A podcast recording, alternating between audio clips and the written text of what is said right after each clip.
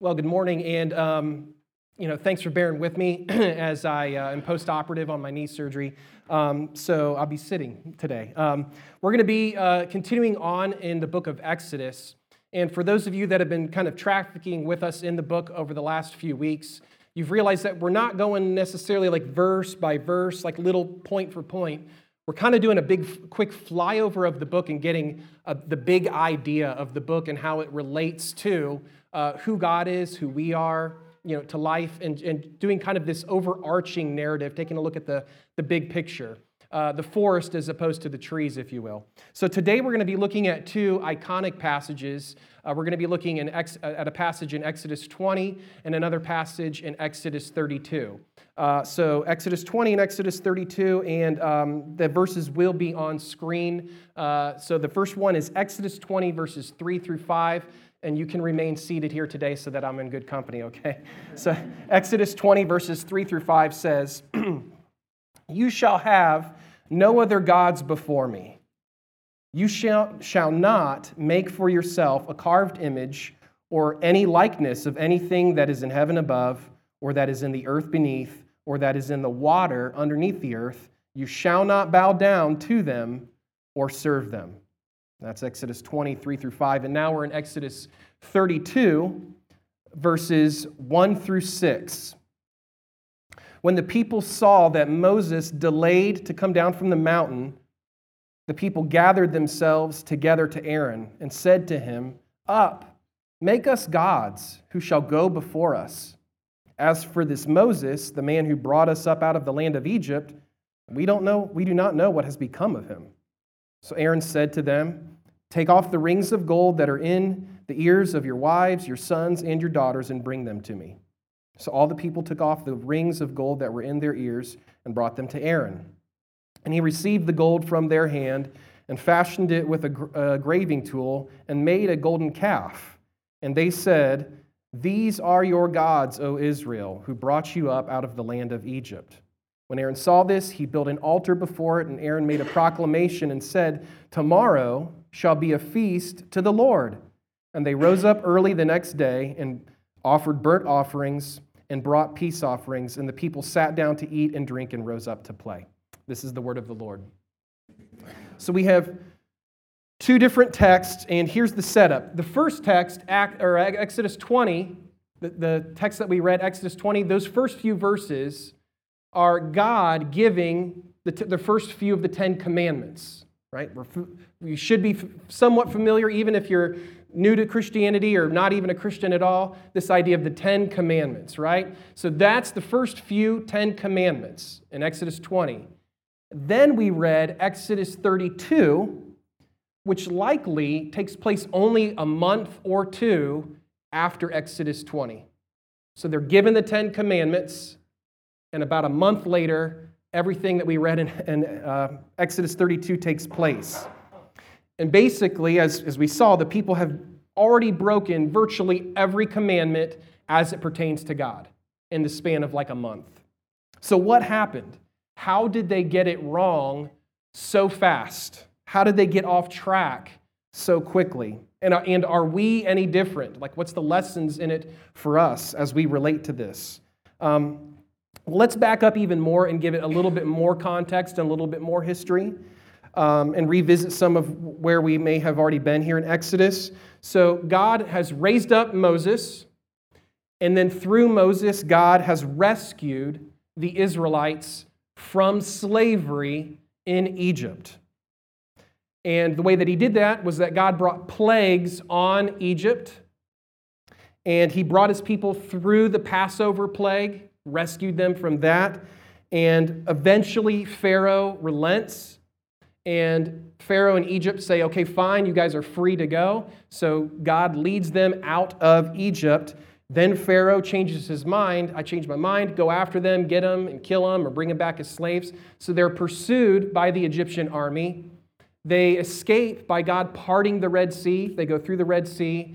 And as uh, Pharaoh and the armies are crossing the Red Sea, God closes the Red Sea over them and kills them and wipes out their enemies for them. They continue on their journey, leaving Egypt, and God provides food and water for them. I mean, He just totally hand, de- delivers them, totally redeems them, totally rescues them.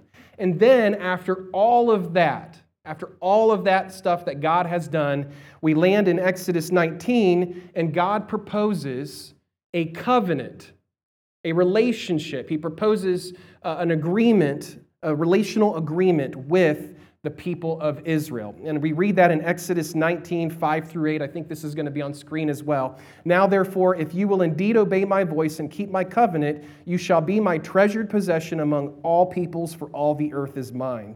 And you shall be to me a kingdom of priests and a holy nation. These are the words that you shall speak to the people of Israel. That's God speaking to Moses. So then in verse 7 so Moses came and called the elders of the people and set before them all these words that the Lord had commanded him. And the people answered together and said, and this is underlined so you can see this all that the Lord has spoken, we will do. And Moses reported the words of the people to the Lord. So God proposes a covenant promise You'll be my people, and I will be your God. And, and so um, you will be faithful to me, and I will be faithful to you. And then uh, the people say, Great, sounds good to us. We agree to this. So Moses says, Okay, uh, come on up to Mount Sinai. Or God says this to Moses Come on up to Mount Sinai. So Moses goes up on Mount Sinai with God yet again for a second time. And Moses is then given in, Exodus 20 the Ten Commandments, the, the passage that we read here at the very beginning. You know, you um, serve no one else but me. All the Ten Commandments, right? And then God or Moses comes down from Sinai with the Ten Commandments and says a second time to the people, Does this covenant look good? Here's what God is proposing. And a second time in Exodus 24, verses 3. Uh, that will pop up the second time. They say, All the words that the Lord has spoken, we will do. And so this is the second time They've agreed, yes, God will be our God, we will be your people. All the words and commandments that you've given to us, we will keep, Lord. So, a third time, then, God says to Moses, All right, a third time, come on up to Mount Sinai. The people have agreed now, twice over, have agreed. And so we're going to solidify this, and God says, I'm going to give you stone tablets, Moses, right? We're familiar with this idea of Moses with the Ten Commandments. And so for the third time, God says to Moses, Come on up to the mountain. I'm going to give you the, the total law, and we're going to inscribe them on the stone tablets so that it's a memorial so that you guys can remember. And so uh, Moses goes up on the mountain, and you can see that in Exodus 24, verse 12. I don't know if we have that on screen, but that's okay. We'll keep on moving. So Moses goes back up on the mountain, but he's gone for a while. He's gone for 40 days and 40 nights. And if you read in Exodus, from about Exodus 21 all the way to Exodus 31, those 10 chapters, uh, which take place over the course of about 40 days, given it to Moses, those 10 chapters are just what God is giving the law to Moses. So, not a lot of time transpires between Exodus 20 and Exodus 32. It's only about 40 days. And the people assume that Moses has died or that something has happened because he's gone for a while. And then that is when we get to Exodus 32 and they build the golden calf and break the law. And I want to juxtapose then, uh, so we can understand this, how it's like they almost intentionally tried to break like all of these commandments. So we've got a slide that's going to show Exodus 20, verse 3, compared to, I think, Exodus 32, verse 4. So look at this. This is crazy. You shall have no other gods before me. A month later, they say, These are your gods, O Israel, who brought you up out of the land of Egypt. The next one is um, Exodus 20, verse 4. God says, You shall not make for yourself a carved image or any likeness of anything that is in heaven or on earth or in the water. And in Exodus 32, verse 4, what did they do? And Aaron received the gold from their hand and fashioned it with a graving tool and made a golden calf. Strike two. Strike three, Exodus 20, verse 5. You shall not bow down to them or serve them, right? You're not supposed to worship them. Exodus 32, verse 6. And they rose up early the next day and offered burnt offerings. It's like they went down the list of the Ten Commandments and were like, okay, number one, let's break that. Number two, let's break that. Number, and they did it in the span of a month. What, what is going on? Like, on one hand, we look at this and say, how did they get this wrong so fast? And uh, like almost intentionally so. And I think that um, being so situationally removed and culturally removed from them, it's easy for us to kind of look at them and judge them like, what were they thinking? Well, I would, we would never be like that, right? Silly people literally turning their backs on God right away. But if we think like that, and I have thought like that, tradition, I've looked at this passage, I've been familiar with it all my life, and then this week it suddenly kind of came alive to me. It's like, oh, wait, actually, my story and your story is played out in this story pretty much all the time. Every week, every month, every year, our story plays out just like this. And actually, I think that what they did is probably pretty benign and innocent compared to the way in which we kind of do the same thing. So let's talk about the way in which this narrative here mirrors our own experience with God. So, the first way that their story mirrors our own is this with them, God leads and always leads with grace.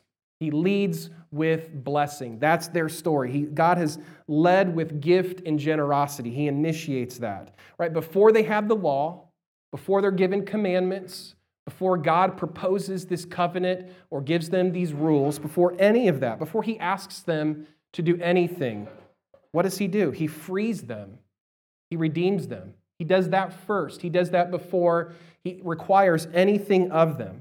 Right? God tells Pharaoh, let my people go. He's given them uh, the identity as his people before he ever expects anything from them.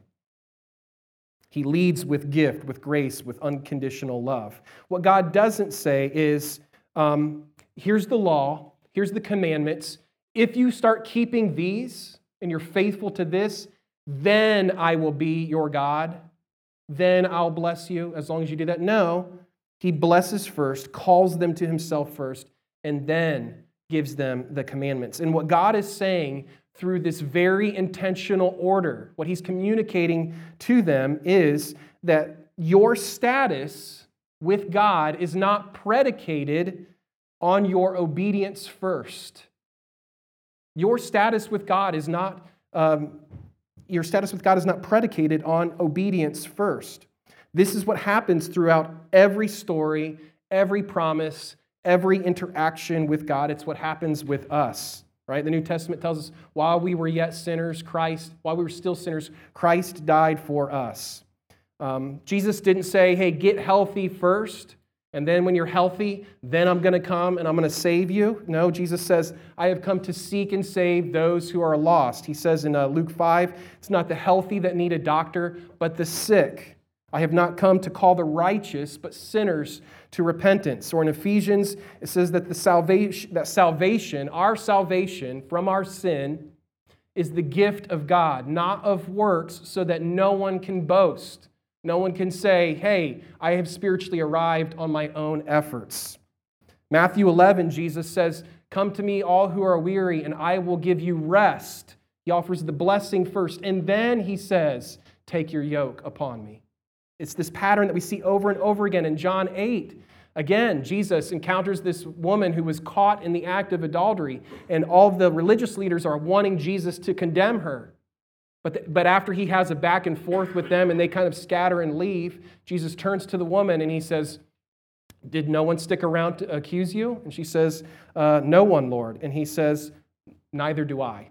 I don't condemn you either. You have, you have forgiveness, there's grace. And then he says, Go and sin no more. This is the pattern we see over and over and over and over and over again in Scripture this idea of a God who initiates with forgiveness, with grace, with salvation, with redeeming, and with blessing. We're given the identity and position first, and then God begins the work of making us into his image. And that's the story of uh, the Israelites here in this text. Our lives mirror, mirror their story as well. He extended the grace and the blessing to them first, and he does the same for us. So that's the first way but the second way that our story mirrors theirs is that we don't exactly like that arrangement with God. This whole grace and no merit arrangement. The way that our lives and our story mirror their story is we would prefer to have a religion or a faith where we have a sense of control and merit in it, where we do something to earn something. The vast majority of people, by the way, throughout all of history, um, have been religious. Their problem isn't that they were not religious. Throughout all of humanity, people have loved religion. Humanity, humanity has loved, or we're not opposed to it. Uh, but we want a religion that gives us some merit, some say, and some control. We want gods that we can impress with our works and deeds.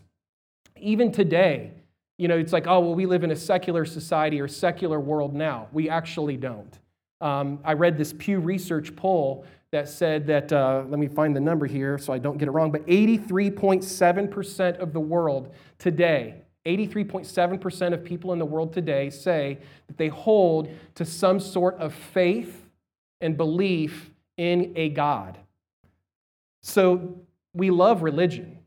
We love this idea of a God. We love religion. But the caveat is we love a religion where we have some merit in it. We have some control, where we can manipulate God a little bit with our actions. And that's the problem here with the Israelites. The problem here isn't that they are abandoning religion. We've missed it if we look at this and we're, we're like, oh, they've abandoned faith and, and religion. They haven't. They are deep, deeply religious. In fact, they aren't even abandoning the Yahweh God, the Lord God uh, the golden calf is, in part, them taking the bounty and the plunder that they got from Egypt. Like, where do you think they got the gold? They were slaves. Where do you think they got the gold? We know that they got the gold from Egypt as like bounty and plunder. Like, after God had just completely ravaged the country with uh, plagues, the people were like, Take our gold, get out of here right? Take, take it all and leave. Like, we just, what is it going to take to get you guys out of here? So, Israel walks away tremendously wealthy.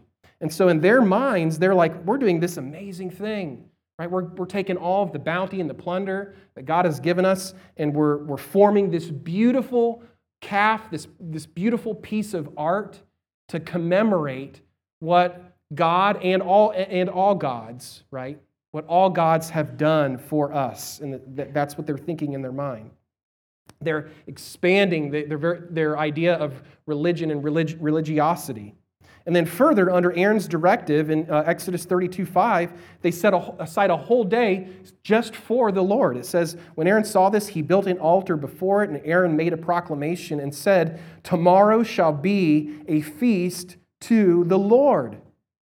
And they rose up early. They're ambitious. They rose up early the next day and offered burnt offerings and peace offerings. So they are dedicated to impressing God. They are deeply religious. When, when um, God disappears into the mountain of uh, Mount Sinai with Moses, they're so ambitious about their religion that it's like they're thinking to themselves, God told us to wait God told us just to be still and to wait for Him. But man, what if Moses is gone? Like we're religious people. We need to, we, well, let's just take matters into our own hands and let's, let's do something here. Let's, let's, let's approach God with our works. Let's impress God with our works. Look, God, we've crafted this golden calf and altar, this beautiful art in your honor. See, God, we've earned your favor. We're a people that as we relate to you, we can earn your blessing, your, your favor. But here's the thing about merit based religion, and here's the thing about a merit based God, and doing as we as we fall into this trap oftentimes of doing things to try to appease God. Oftentimes, I think this is what they're doing here too, oftentimes we're just doing and using religious things in order to avoid having to deal with the real God on his terms.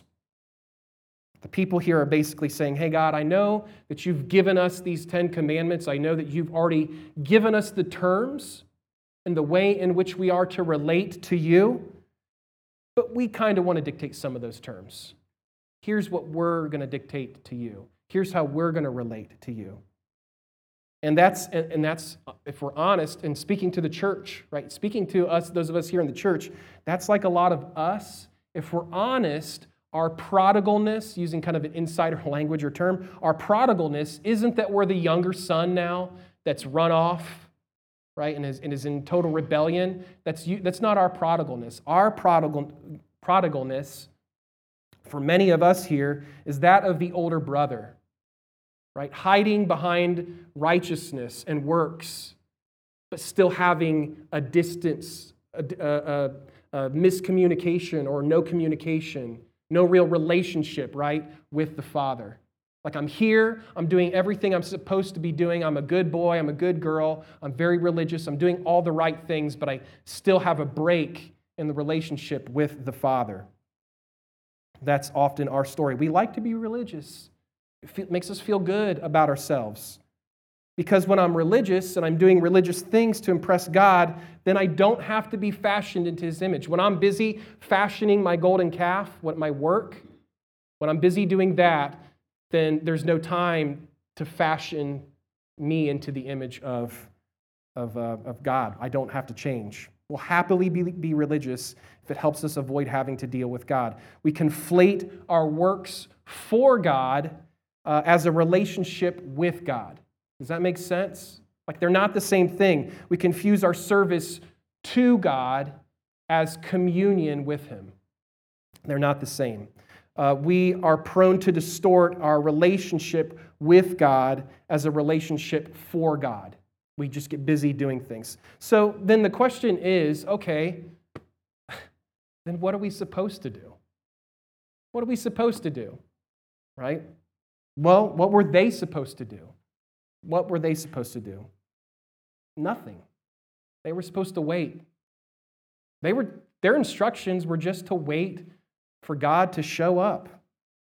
And this idea of waiting on God or waiting for God is throughout the scriptures. Uh, Psalm 37 7, be still before the Lord and wait patiently for him. Micah 7 7, but as for me, I will watch expectantly for the Lord. I will wait for the God of my salvation. Isaiah 40, verse 31, yet those who wait for the Lord will gain new strength. They will mount up with wings like eagles.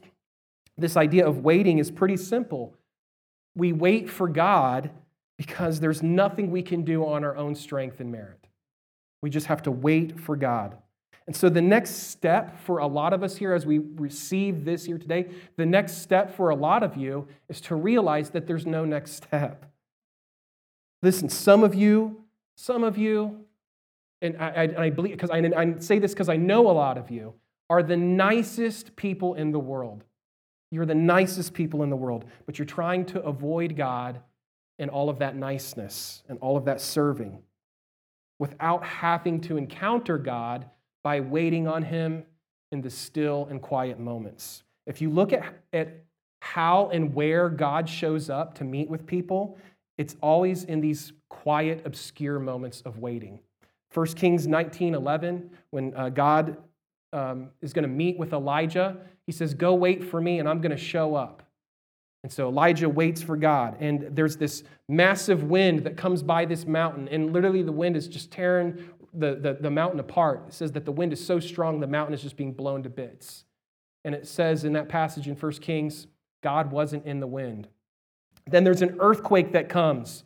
It says God wasn't in the earthquake. And then there's a fire that comes, and it says God isn't in the fire. And then God shows up. And how does God show up? in a still small voice, a quiet voice. Matthew 6, verse 5, when Jesus is instructing us instructing his disciples, here's how you meet with God, here's how you commune with God. Does he say, hey, you put on these big religious activities? Like you go out in public and you do all these. No, in fact, he says the opposite. He says, hey, don't be like all of the, the people who make all this pomp and circumstance. They have all these big ceremonies, all these big religious activities. They make these very public prayers. Don't do that. If you want to meet with God, this is what Jesus says. He says in verse uh, in Matthew 6, uh, verse 6, but when you pray, when you go to meet with God, go into a room and shut the door and pray to your Father who is in secret. If you want to communion with God, if you want to really deal with God, it's like this idea of well, grab your Bible and go find a corner or a closet early in the morning or late at night that's quiet, right? And, and wait for God to show up. The problem is, and many of you know this to be true because I've, I've tried to be a person that is devotional, right? And you've tried to, to be a person maybe that's devotional and be in the Word and to pray. It's kind of hard, isn't it? And when we get to that quiet place and we begin to wait for God and we begin to pray, what happens? I don't know if you're like me, but it's like, I'm just, I'm going to pray for 30 minutes. What happens like 60 seconds into your prayer? Total distraction, right? Your mind starts going everywhere. It is so hard for us to just sit and be quiet and wait. Like, I swear that sitting down and just reading my Bible and praying for 30 minutes, like once a week, or twice a week, five times a week, that's, that, that's harder. That's a harder spiritual discipline uh, than prepping a sermon. like, it's hard work to meet with God in a still and quiet place. It's no wonder they had a hard time.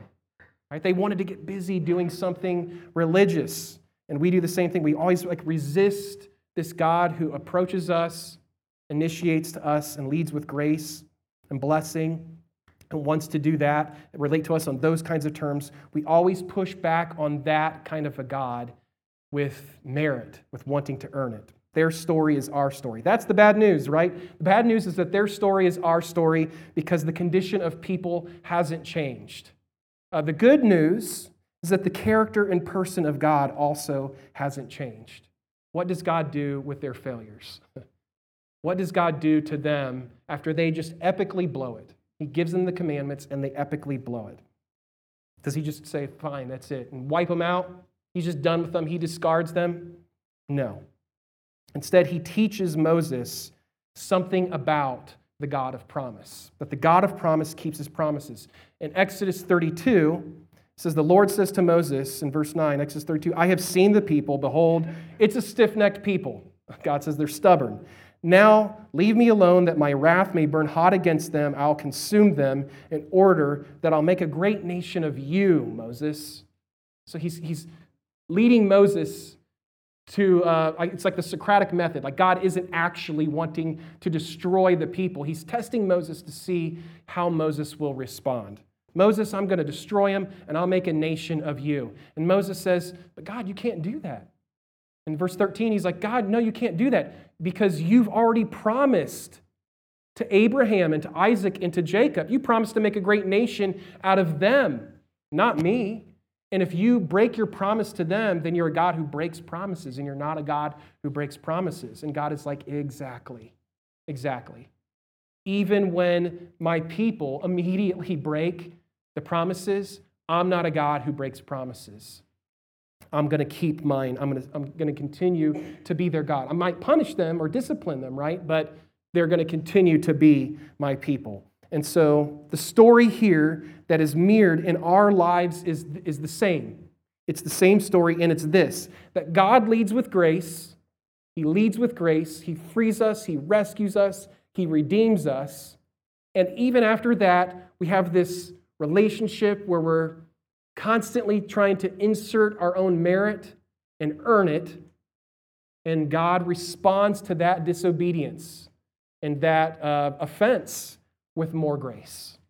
He responds to us with more grace. That is what this text teaches us about God and ourselves. That in our last breath, in a lifetime of living, when you get to the end of your life and you're at your last breath, you'll have zero merit, nothing.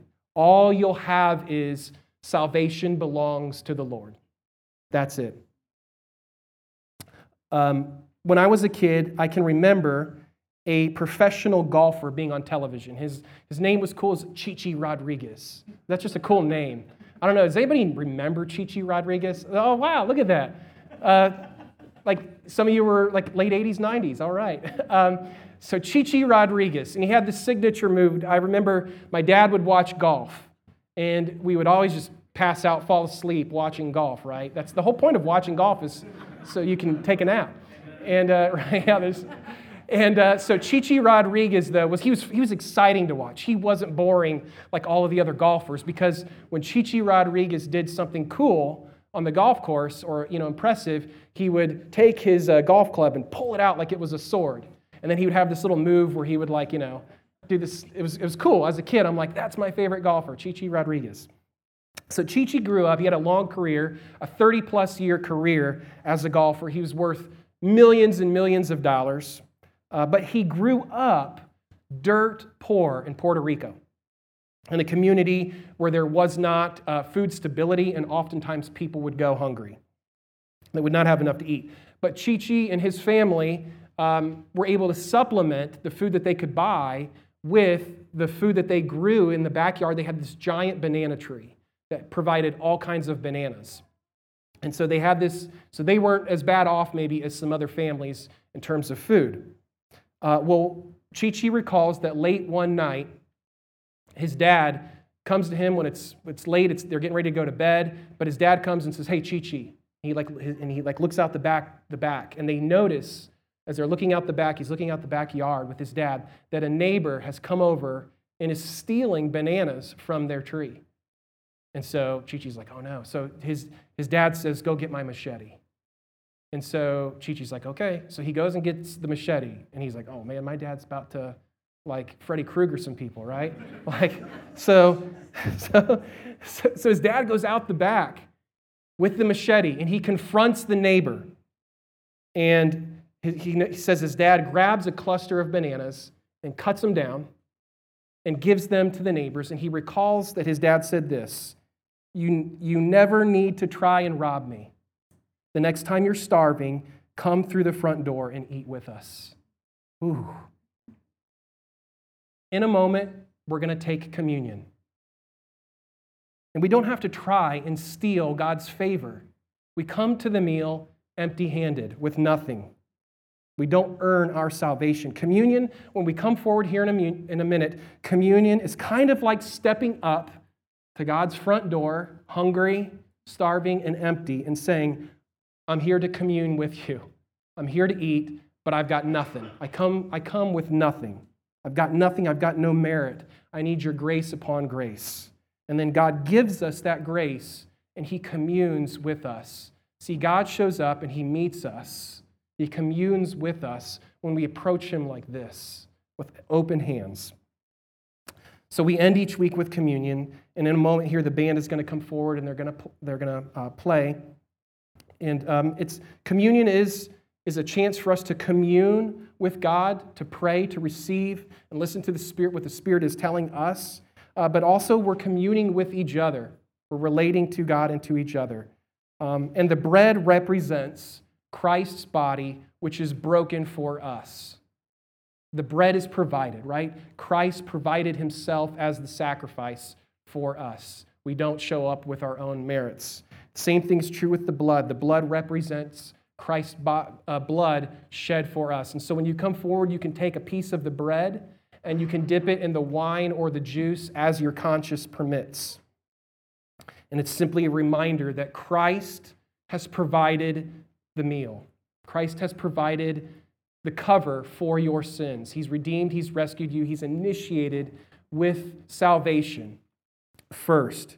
And it's an invitation to show up empty handed and uh, remember and receive God's blessing and presence uh, in a world where we don't earn it. And so let's go ahead and pray, and the band's going to come forward. And then, if you're a Christian and you proclaim Jesus as Lord, you don't have to be a member here of our church. If, as long as you are someone who's a believer, you can come forward and you can participate uh, in communion. So let's go ahead and pray.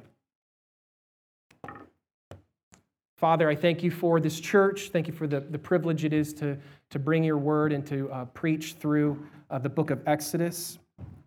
And um, Lord, we it's easy for us to try to show up and earn it. And in fact, I think it's maybe easier for us to get busy doing those spiritual activities as opposed to, um, to trying to meet with you in the still and in the quiet. I pray that we would be a people that would set aside uh, our attempts to earn your favor or try to um, earn our salvation, and that instead we would come to you empty handed we would come to you quietly, prayerfully, and that you would meet us. And I pray that for all of us here.